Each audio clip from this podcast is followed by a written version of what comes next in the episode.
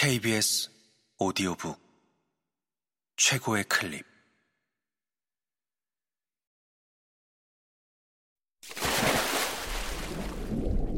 KBS 오디오북.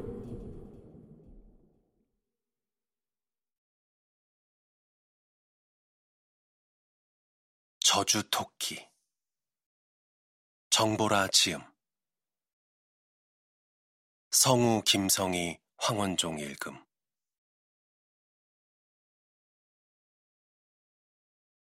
남자는 깊이 생각했다. 아이들은 잘하는데 사업은 조금씩 기울어 가고 있었다. 여우가 죽은 뒤로 장사가 이전처럼 잘 되지 않았다.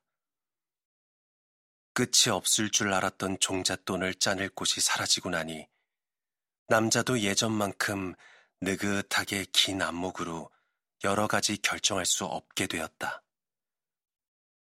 마음이 불안하니 충동적인 결정을 하게 되고 현명하지 못한 판단을 하고 나서는 후회를 하고 손해를 입은 것을 알면 마음이 더욱 불안해지고 그래서 또다시 깊이 생각하지 못하고 불안에 떠밀려 결정을 내리는 악순환이 이어졌다. 집안을 위해서, 아이들의 장래를 위해서라도 돈이 필요했다. 아버지가 이토록 노력하고 있는데 가게를 위해서라면 자식들도 어느 정도의 희생은 감수해야만 했다. 그 후로 남자는 아내가 없을 때를 틈타 아이들 방에 몰래 드나들게 되었다. 그러나 남자의 아내는 좋은 어머니이고 꼼꼼한 살림꾼이었기 때문에 집에 없는 날이 드물었고 아이들 방에도 수시로 들어와 아이들을 돌보았다. 특히 아들이 두 번이나 딸에게 덤벼든 이유로 남자의 아내는 가능하면 아이들을 서로 다른 방에 떨어뜨려 놓고 아들보다는 딸에게서 눈을 떼지 않으려 했다. 그래서 남자는 아내가 잠든 밤에 아이들을 데리고 창고로 갔다.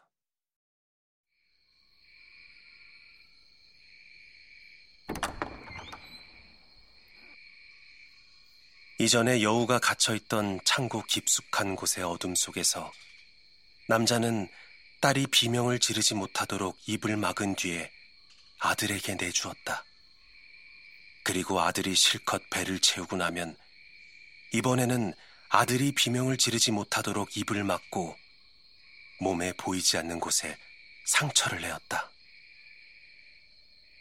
아들의 몸에서 방울방울 흘러내리는 금빛 액체를 받아 모으며 남자는 마음의 평화와 미래의 희망을 되찾았다.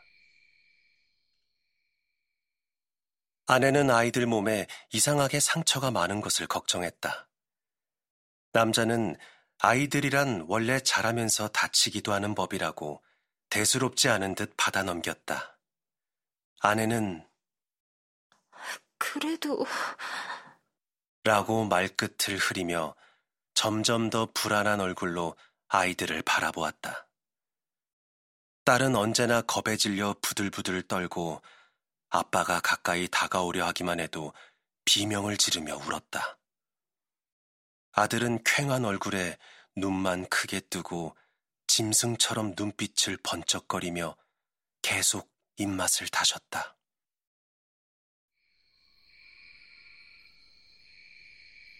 그리고 아내는 어느 날 한밤중에 우연히 잠이 깨어 남편이 곁에 없는 것을 알게 되었다. 남편을 찾아 집안을 돌아다니다가 아이들 방에 들러 아내는 아이들도 사라진 것을 알았다. 아내는 공포에 질려서 반쯤 정신이 나간 상태로 아이들의 이름을 소리쳐 부르며 집안을 뛰어다니다가 딸의 억눌린 비명을 어떻게 들었는지 헛간으로 들어왔다. 아내는 처음에 자신이 본 것이 무슨 광경인지 이해하지 못했다.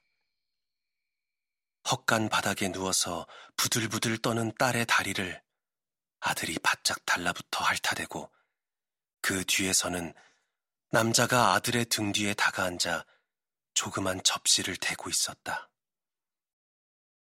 아내는 멍하니 서 있다가 딸이 흐느끼며 엄마. 하고 부르는 소리에 퍼뜩 정신을 차렸다. 아내는 딸을 안아 올렸다. 계속 여동생의 다리에 달라붙어 피를 빨아먹으려는 아들을 뿌리치며 아내는 딸을 데리고 헛간에서 나가려 했다. 남자는 아내를 저지했다. 아들의 몸에서 계속 금을 얻으려면 딸의 피가 필요했다. 황금의 원천을 아내가 들고 나가도록 내버려 둘 수는 없었다. 아이의 어머니는 딸을 지키기 위해 저항했다. 남자는 딸을 빼앗기 위해 덤벼들었다. 딸은 아빠와 엄마가 몸싸움하는 가운데에 껴서 비명을 질렀다. 그러다 남자가 아내의 팔에서 딸을 억지로 떼어냈다. 아내는 그 서슬에 떠밀려서 중심을 잃고 휘청거렸다. 그리고 뒤로 쓰러지면서 오래전 여우의 발목에 끼어 있던 덫에 뒷머리를 부딪혔다.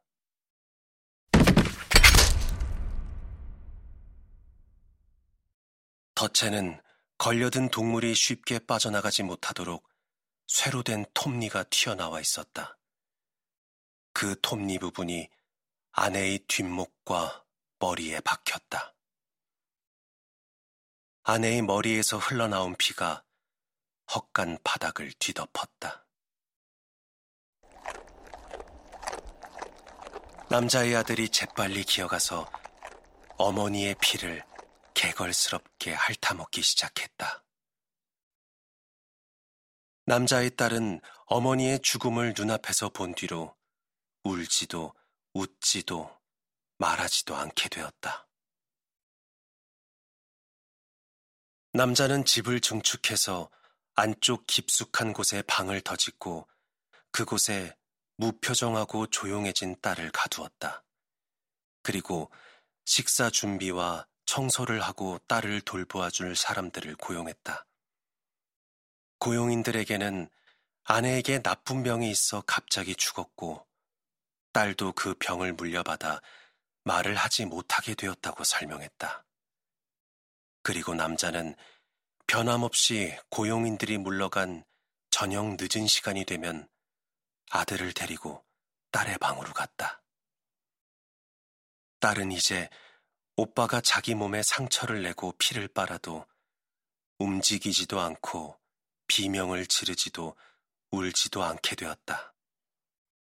그저 무표정한 하얀 얼굴로 조용히 오빠를 바라볼 뿐이었다. 그리고 그런 딸과 아들을 남자는 주의 깊게 지켜보았다. 피를 많이 먹을수록 아들은 더 순도 높은 양질의 금을 더 많이 생산했다. 그리고 아들은 몸이 자라면서 점점 더 많은 피를 먹게 되었다. 그러나 남자의 입장에서 아들이 딸의 피를 빨아먹다가 우발적으로 죽이도록 내버려 둘 수는 없었다. 남자에게는 아들이 필요했고 아들에게는 살아있는 여동생이 필요했다. 그래서 남자는 아들이 혼자서 딸의 방에 가지 않도록 단속하고 함께 딸의 방에 갈 때면 언제나 딸의 상태와 아들이 먹는 양을 조심스럽게 확인했다. 남자의 사업은 번창했고 남자의 딸은 하얀 얼굴로 어두운 방 안에 조용히 갇혀 있었다.